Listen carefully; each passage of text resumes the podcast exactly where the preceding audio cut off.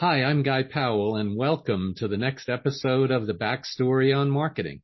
If you haven't already done so, please visit prorelevant.com and sign up for all of these episodes and podcasts. I am the author of the newly released book, The Post-COVID Marketing Machine: Prepare Your Team to Win. And you can find out more information on this at marketingmachine.prorelevant.com. Today, we're speaking with Sharon Goldmacher. Sharon is a seasoned digital marketer and public relations expert with 35 years of experience in solving marketing challenges for a range of clients in a range of industries, including real estate, technology, CIDs, professional services. You name it, she's done it. And uh, her company, also, C21, has many, many accolades, and I'm not going to list them all, but there's a whole paragraph full of those. So really, she's definitely at the top of her game. And that also is not only in business, but in golf. So that's one of her favorite things to do, is be out on the golf course or cycling or walking her dogs here in Atlanta. So welcome, Sharon. Hi, Guy. Thank you for having me on the show. I'm very excited to be here. You're very welcome. It's so good to have you. So tell us how you uh, got uh, started in marketing. What's your backstory on marketing? My backstory is is probably not unlike many, but uh, I went to college at uh, Tulane University, but I am a Sophie Newcomb grad from Tulane University, and um, I didn't really know what I wanted to be when I grew up. So I studied communications and political science. I thought I was going to be a a hot shot attorney, and um, I decided I didn't want to go to school anymore after double majoring, and I almost um, got a minor. I was a dancer in college, uh, jazz and modern and ballet. So I was exhausted. Um, so I had worked for uh, WDSU, which was the NBC affiliate in New Orleans, and then I thought I might be a reporter, but I didn't want to move to some small town USA to build my reel.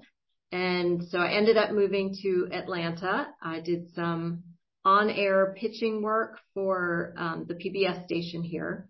And in doing that, I met someone who said, "You'd be great in PR." And I'm like, "Awesome. What is that?"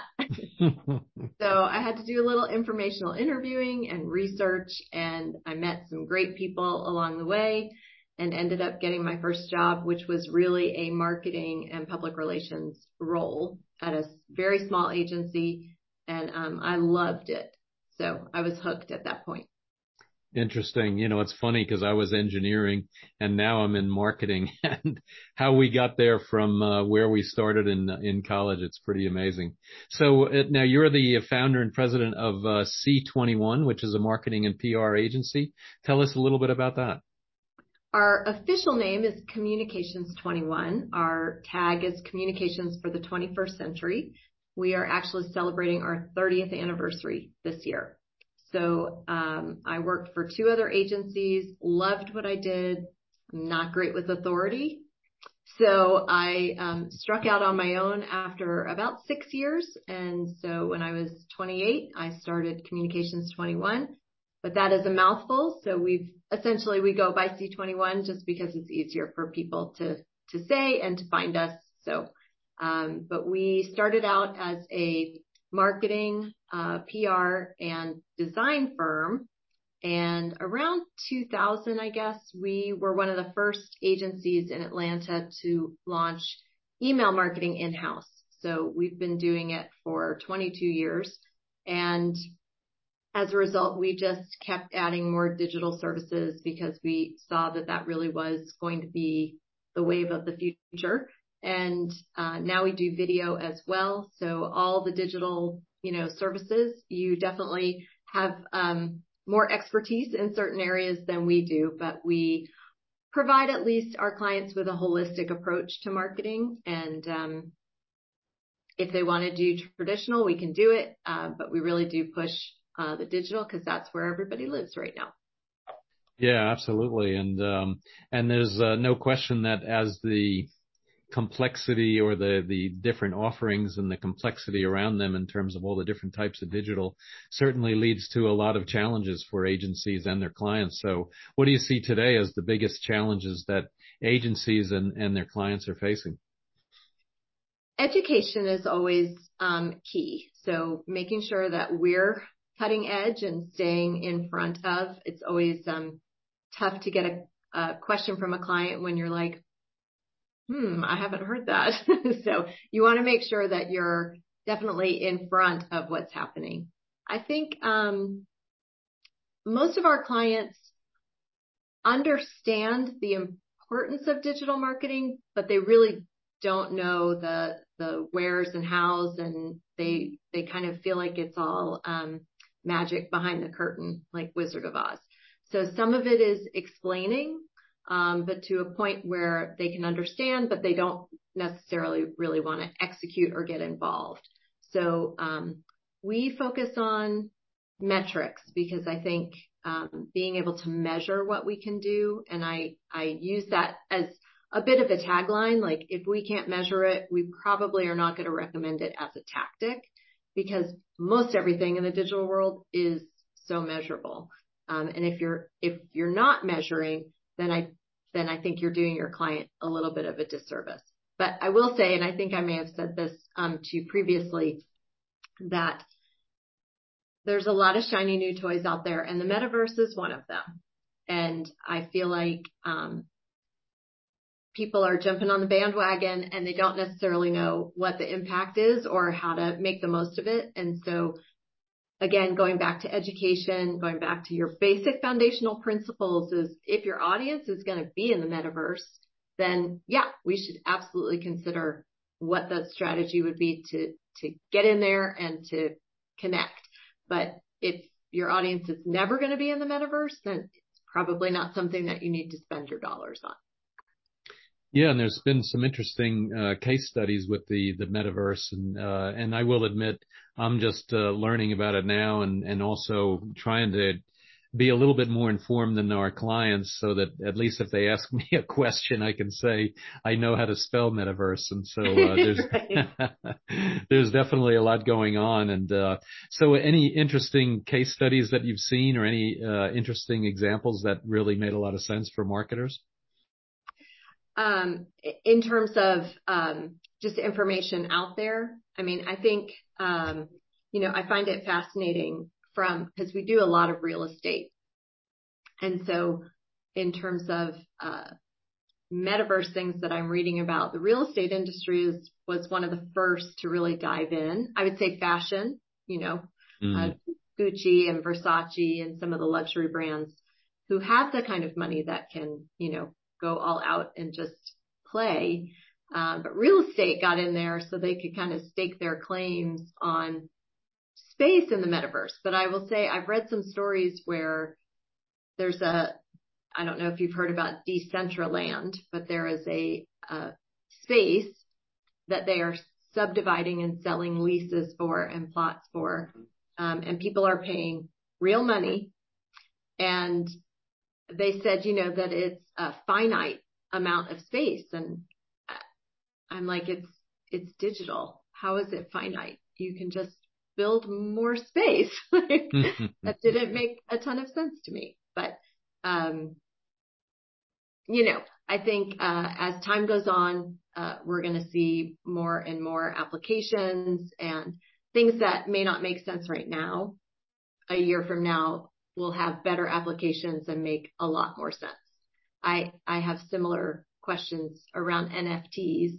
Um, and there seems to be a target market right now for NFTs. And I'm just going to say it, but it tends to be men who want to see a replay of a basketball shot over and over and over and over and over again.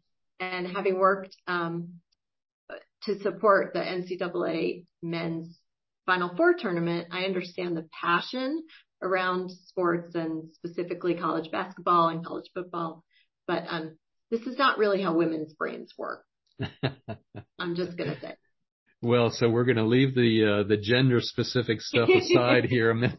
but I'm a, uh, I'm a female founder with all female teams, so I tend to be a little bit female focused and centric. Yeah, exactly. well, and I I agree with you. It uh, I haven't yet figured out how NFTs can make money, but I'm sure that there will be something. And all of a sudden something will take off. Um, you know, and, and it's interesting. There was a lot of hype about NFTs and then it kind of went away and then now it, it might be starting to come back, but it's also it kind of how QR codes work. There were, when QR codes came out, man, there was so much desire for them and then it did, never really got anywhere. And then all of a sudden, I think it was really Apple and I guess Google did it too, as they combined and integrated the QR code reader right into the camera. Right. And all of a sudden, and then with COVID, all of a Right. sudden QR codes are back and, and so maybe something like that has to happen with NFTs and, and then the, the metaverse. It's So- very possible, right? So, I mean, uh, COVID was a huge impact on on QR codes and contactless payments and and all that. So I agree. Sometimes it's environment driven. Yeah. Yeah.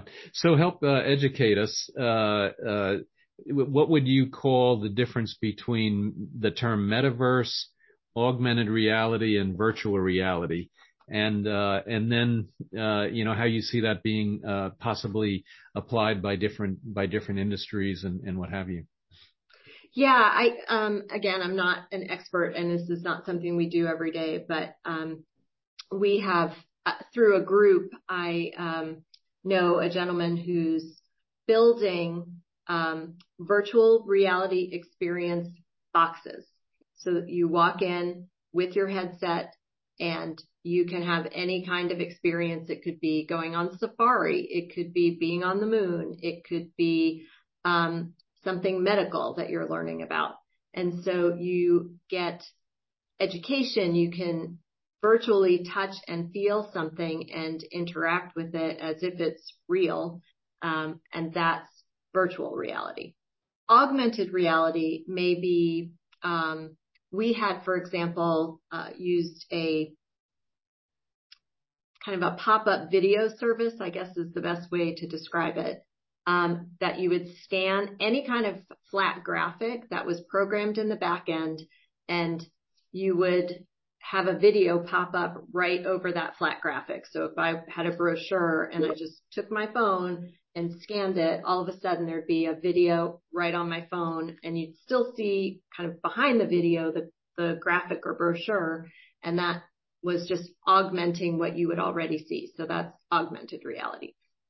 The metaverse to me is just a whole world where you interact virtually um, and you're going into rooms or games or you're at a concert with somebody across the world and you just text your friend and say, Hey, I'm in this room. Come watch Earth, Wind and Fire with me. Obviously showing my Mm. age, super old, uh, but my favorite band.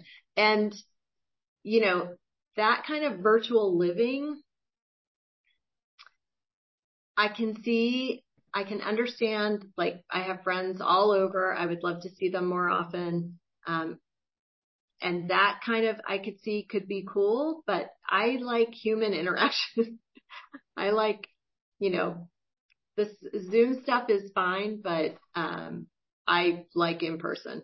So Yeah. Yeah. And I think that's a good differentiation. Um, uh, one of our clients is Museum of the Bible and they had an exhibit where they had a projector over a book.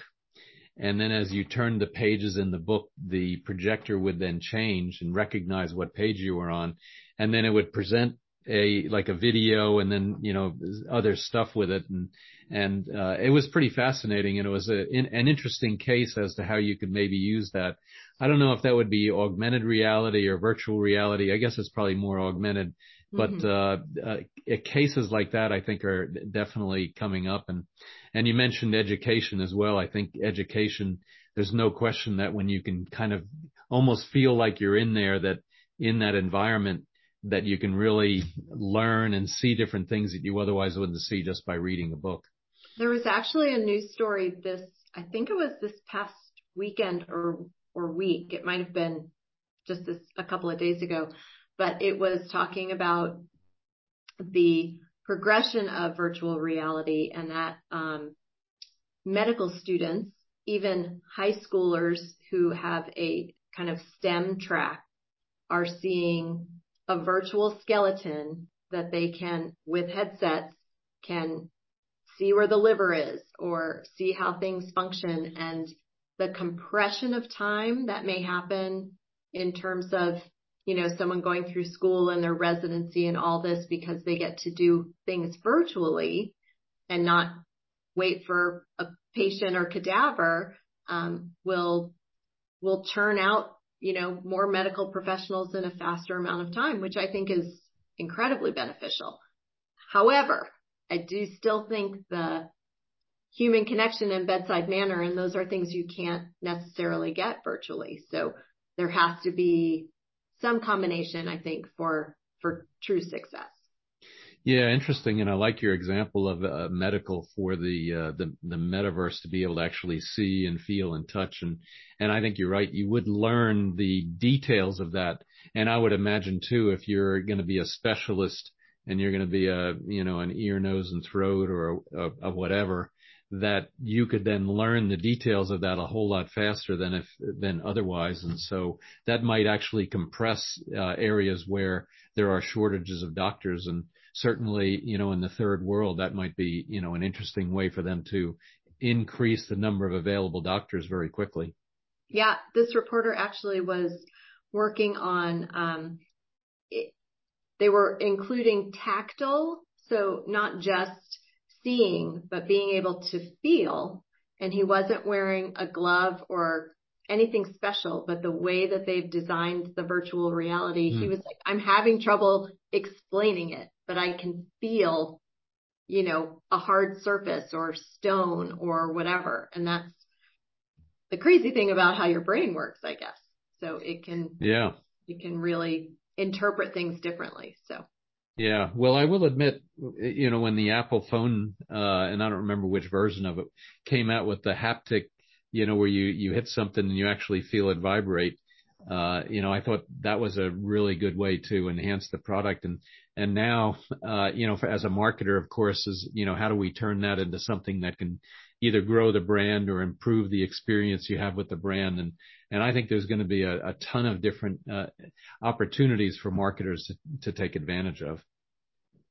Yeah, I think it'll be interesting too for experiential marketers, for people who do large scale events or, um, you know, testing of products for brands and, and will it change it and enhance it? Because I'm sure they're all moving towards having some kind of virtual reality mm. experience as part of the in-person experience. So no longer just cornhole, but it might be, you know, cornhole on the moon. Or, yeah. you know. So it'll, it'll be interesting to see the impact and then, you know, quite frankly, the cost.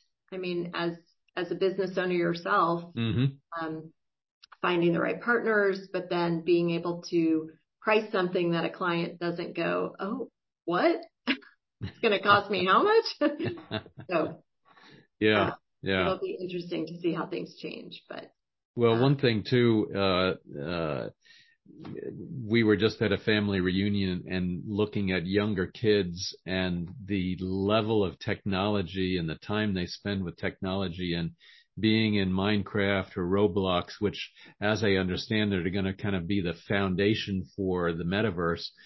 Uh, they, they are going to be so far ahead of us. It's going to be like, you know, my parents and the internet. My mom would never use the internet and it took me forever to get her to even try it and I was unsuccessful. and I hate to say it, I fear I might be the same way when, when it comes to the metaverse. I have a, um, I'm proud to say that, uh, so I grew up kind of all over the country. I was, I'm a Californian, but moved up and down the East Coast as a kid growing up. And I spent about eight years just outside of Boston and some of my best friends still live up there. Most of them live up there. And when COVID hit, we would typically get together once a year, you know, maybe twice a year. And um, we started having a weekly Zoom call pretty much March of 20. And we have every Tuesday night, we have a call. And one of the women on the call, who's very, she's an entrepreneur, very progressive, um, she's like, why can't we just have flip phones? she, if she could not touch technology, she would be so happy. So, uh, you know, I bring up things like the metaverse to her and she's just, no, not, not going to have it. Not. So yes, I agree that we may also, cause I, I kind of feel like we are different than our parents. My dad actually was an engineer and very adaptable to technology. My mom's pretty good too. So I'm lucky there, but I do feel like, you know, I felt a little bit like there won't be that big of a gap. Like how much more can they do? And now they can do a lot. So I'm mm. not a mm. gamer. So I, I have team members who are gamers, gamers, and I am jealous because they're going to, you know, they're going to be like, yeah, this is this and this and this. And I'm like, oh, what? Pong. Yeah. I remember Pong. I know. and asteroids, those are my games. yeah, we're definitely going to be uh, uh, behind the curve on that. And actually, that's an interesting uh, challenge, I think, for marketers is how do you get if you have a a product or a service that's ideal for you know the older generations uh, you know, for the maybe not necessarily the boomers, but maybe even millennials as opposed to the Gen Zs and the Gen Ys. Uh, you know, how do you you have to wait for the uptake of the new technology before you're going to be successful with, you know, getting that getting that metaversal kind of uh, service implemented and and really up uh, taken up by that by that segment. I agree. And I, and I also wonder the impact uh, for P- PR from a publicity and media relations perspective. So as reporters get younger, will the interaction be virtual like that? Mm. So gone are the days where you would meet someone for lunch. Obviously, most of it's digital. They're inundated with thousands of pitches and um, calls. And so how, will that change? How will they get information from, um, you know, just like you're pitching a product, you do similar things in PR. And so kind of what will change and it'll be interesting to see. I don't know if I'm going to be around that long, but, um, you know, things continue to adapt and, and it's adapt or die, I guess, in terms of being an entrepreneur. Yeah. Yeah. Well, and I think too, and I've seen it as well, even with my book, um, is you don't even write a press release anymore. 10 years ago, and I don't know, maybe that's too far back. I don't know, but you'd write a press release and you'd put it up on PR web or whatever it was. And that would then get distributed. And that you don't even need to do that really anymore. It's totally different. And I could see that changing here over the next couple of years as the, as the younger generation gets into being on the reporter side and the editor side and, and they just want to be communicated with differently. Mm-hmm. Agreed. So you mentioned uh, metrics early on, and of course, metrics and analytics are where I where I kind of uh, you know my interest gets piqued. So uh, tell us uh, some of the metrics and analytics that you've uh, found to be the most successful or the most beneficial to really help your clients to get that edge that they really needed. Well, they never look at anything. So just providing them, just providing them with analytics, they're like, wow, really? so that is, um, you know, I'll say real estate folks, lawyers, professional service people, even architects, um, they, they do not look at measurable results. It's just not in their language. So for someone to provide that, it's like I've invented sliced bread. It's crazy. Um, we, again, because we try to take as much of a holistic approach as we can to our clients, we will typically, even if we're not managing websites, which for most of our clients we do, but in the cases where we don't, we gain access to analytics. We make sure they have analytics on their site. Um, now with, um, you know, 4.0, things will change in terms of how things are being looked at. But, you know, site traffic is still important. Tying it to, um, if we're doing an SEO program or some kind of online advertising or social ad program, tying certain clicks or certain web form, uh, you know, finishing, um, and email marketing is still really number one in terms of driving site traffic. So mm. trying to stitch the threads together. So we'll tend to look at, um, our efforts or discrete efforts that happen and then what the results are. So is it driving traffic? Was there a peak day?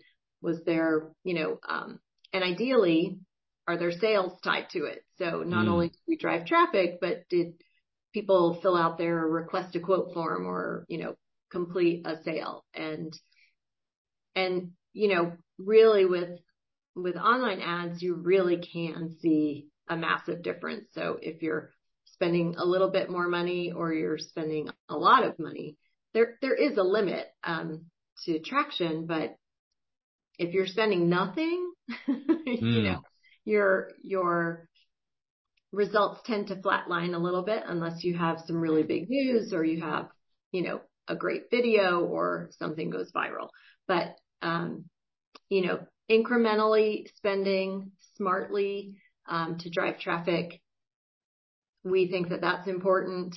Um, we give them the whole picture on website, on social, email, and then anything else that may have occurred.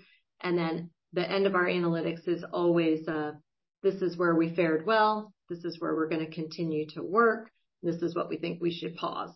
So um, I think that clients are always happy to get just a quick synopsis and a chart of growth. Like, mm-hmm. are you growing or are you not growing?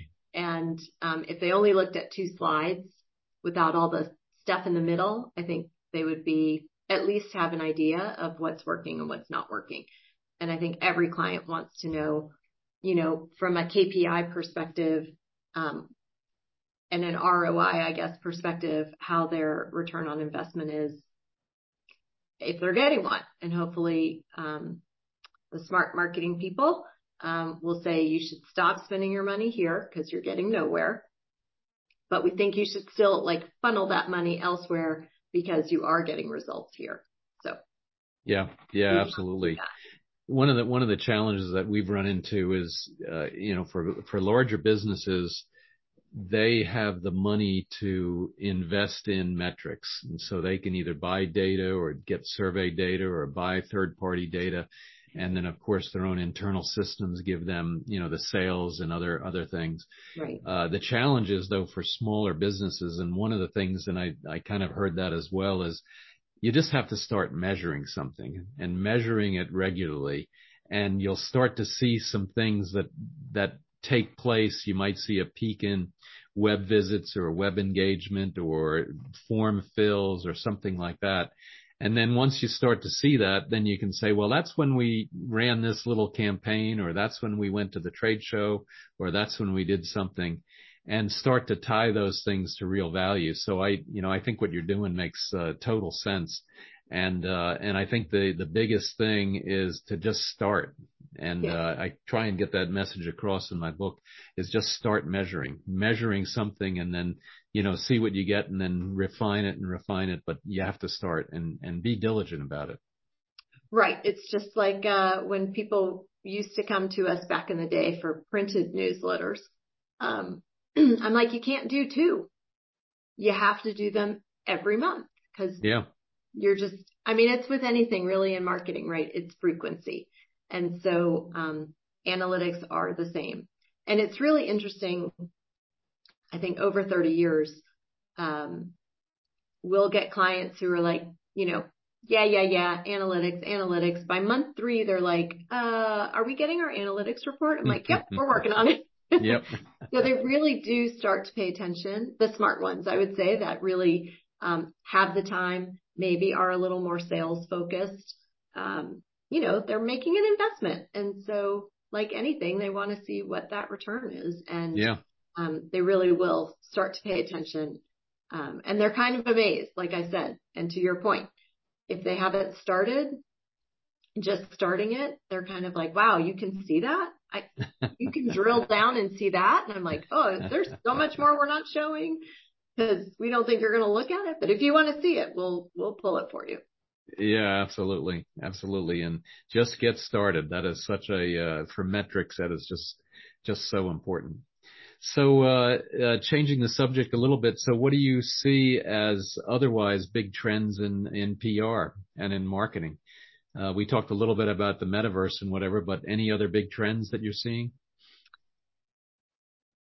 You know, we're doing a couple of projects right now um, that require community engagement.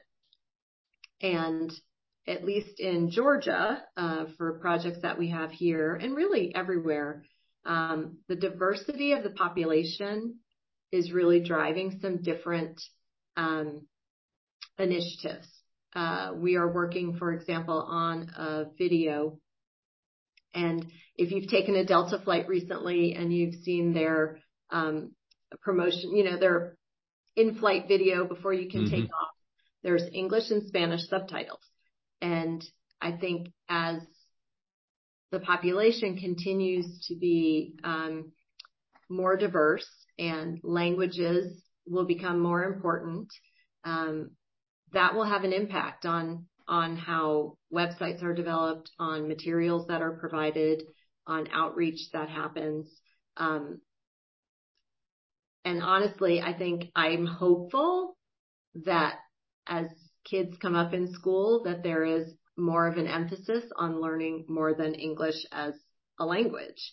I mean, you look across the world and Italians probably know on average three to five languages mm. or, you know, people in Spain. And so the world is getting smaller and smaller and smaller.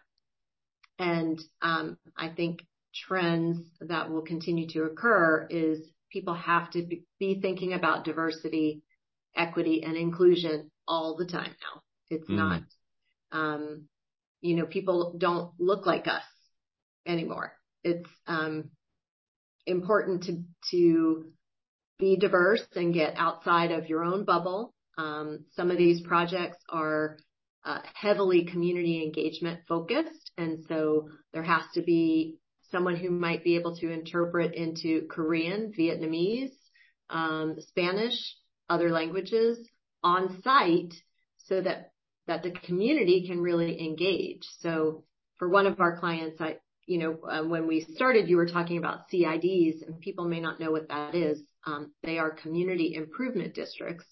Mm. They are designated areas where property owners pay additional tax and that tax goes into a bucket that's used for infrastructure updates, security, landscaping, beautification, cleanup, and it's meant to, it's a little bit of the um, broken windows theory mm. that if um, things look great, you're going to attract more investment, more businesses, more residents, et cetera. And all that means is more taxes come into that county. And so it's, it's win-win. But the diversity of these CIDs is vastly changing. And so one of the um, ones that we work with is probably one of the most diverse districts where I think um, Hispanic and African American are by far the, mm. you know, majority of the population. And so making sure that we are communicating in a, in a way that they can understand without being forced to read English and understand what could be, you know, complex, um, is, is key. And I think that will continue to be a trend that we see going forward. So, you know, making sure that that people are keeping that in mind um, from a marketing perspective, I think will be really important. Yeah, I I, I agree with you. The uh, I'm on the board of the AMA, the uh, American Marketing Association here in Atlanta, and uh, I am a former president. And you are a former president, exactly. So, uh, but over ago. the over the last two years, we have uh, set it really as an objective to make sure that we are as diverse and inclusive and inclusionary as as we can be because it is so important. And to your you know you you, you use the words uh you know they don't necessarily look like us and um uh, or look like me. And uh, and that it, uh, every piece of research that I've seen is so true.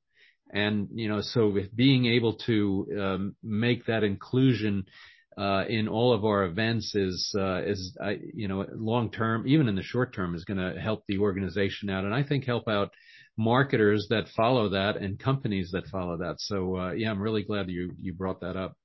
Yeah, I mean, uh, just hearing someone else's opinion that again may not look like us is is really really important. I'm going through a a leadership program right now through CREW, which is commercial real estate for women.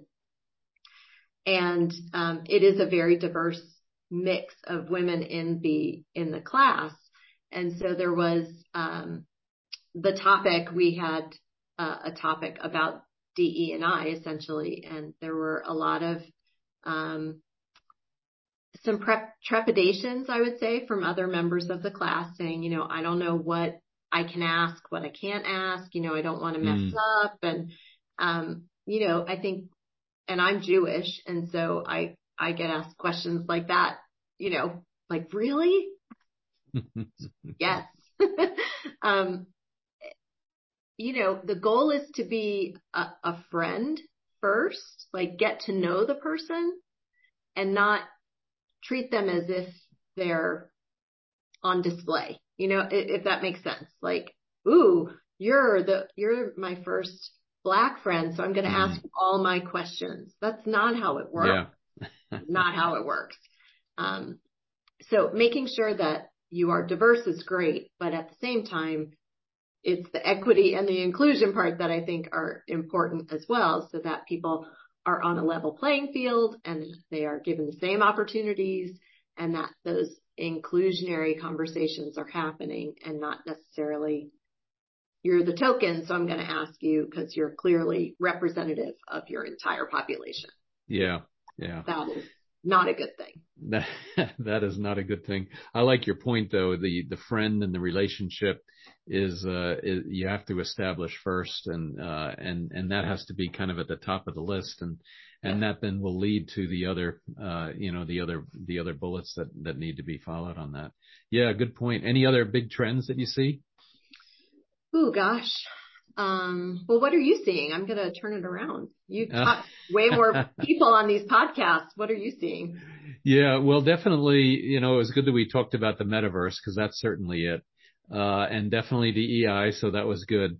Uh, what I've found, which is, I think surprises everybody is that there has been a huge shift over to digital and online. So whatever that is, whether it's, you know, paid digital, paid social, paid search or online video, uh, that trend has definitely moved uh, and is being very successful there. And money is being taken out of traditional media. And oh. what's happened now with a lot of our clients is that the traditional media has now become very effective because the prices have come down, the targeting is better, or maybe not better, but the targeting is there and, and the reach is there. And so we actually see that there's almost like a rebalancing going on where everything was kind of moving over to online and now there's a little piece that's moving back again. And so that's definitely one of the trends that, we've seen. Yeah, that's, it's really interesting. We, um, video, video, video. It is, it is really, you know, the, no one reads anymore. It's really sad. I mean, especially because I'm a storyteller and a writer and no one reads.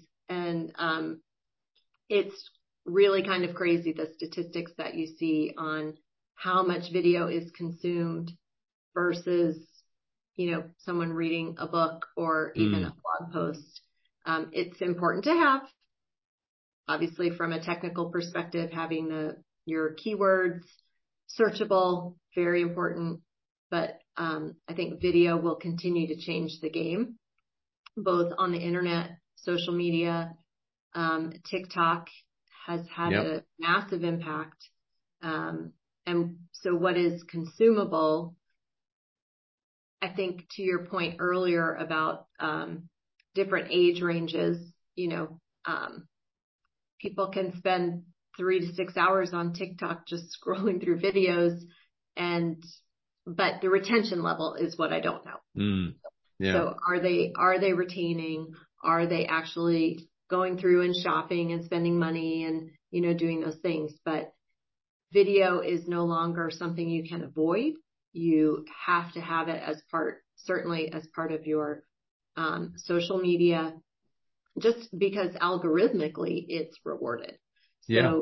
Yeah. um, you know, you're kind of left in the dust. I was just on a call about a nonprofit. They're focused on um, raising funds for Ukraine for sending medical supplies, um, incubators, you know, kind of large, expensive items. And um, someone said, you know, I have some audio PSAs. Can you use those on social? And I said, no, I can't. I need the video. So no one's going to sit and listen to a post. It's just, no, Yeah. that's not going to Yeah. happen. So yeah. I'm, I'm not NPR, you know, I, uh, and it's not a podcast. She was like, it's a 30 second PSA. I, I, I, no, I need the video. So, um, which we'll get, which is good, but, uh, yeah, it's just a, it's definitely, um, here to stay. And, um, I was at Digital Summit. Were you at the Digital Summit a couple weeks ago? Uh, oh, no, no, no. Yes, I was. I was. Yes.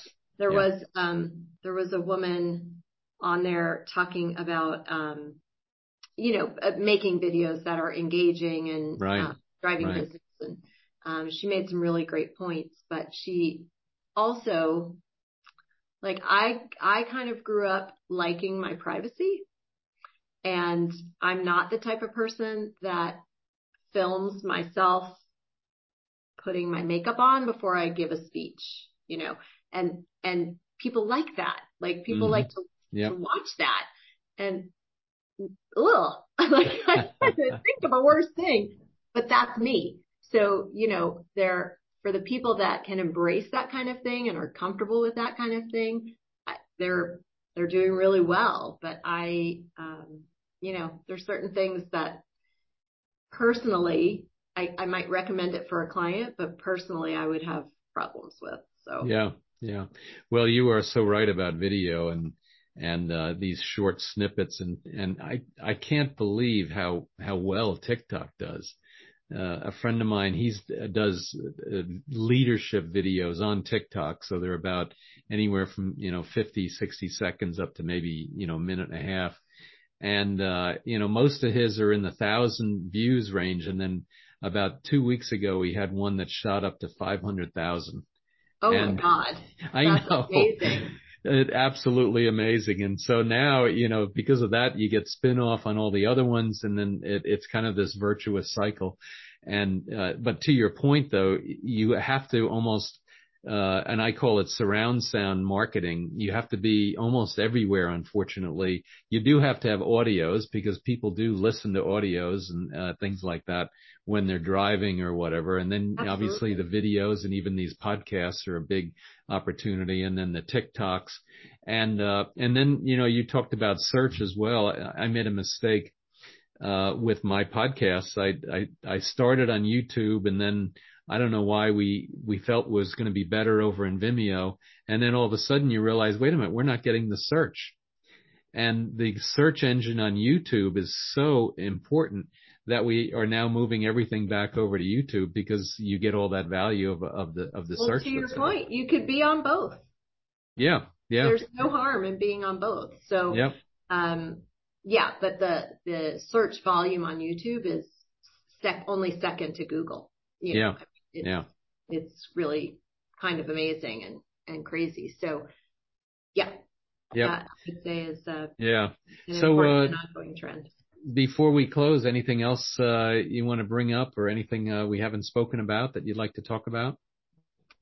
Well, I just, I, I don't think I, uh, so two things I think I would change in terms of, uh, me and my, you know, success over 30 years is, uh, I'm not a morning person and I truly believe that the early bird catches the worm. so like if only I was a morning person, I'd be a billionaire.